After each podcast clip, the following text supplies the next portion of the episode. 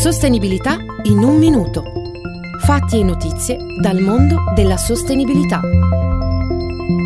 Oggi in studio Chiara Boracchi e Elisabetta Scuri.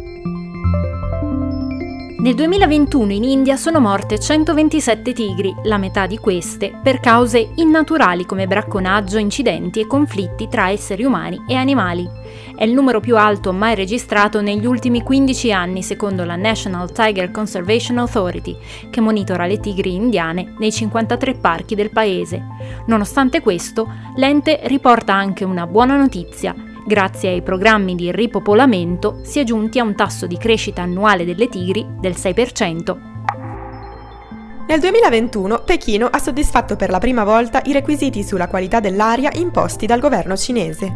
Il miglioramento è dipeso dagli sforzi compiuti dall'amministrazione locale nell'ultimo decennio, anche in vista dei Giochi Olimpici Invernali del duemilaventidue.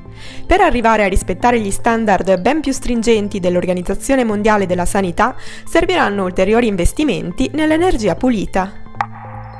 Il glifosato può alterare il microbiota dell'intestino anche a basse dosi, lo conferma una nuova ricerca dell'Istituto Ramazzini di Bologna, effettuata all'interno di uno studio multicentrico internazionale condotto insieme a partner globali.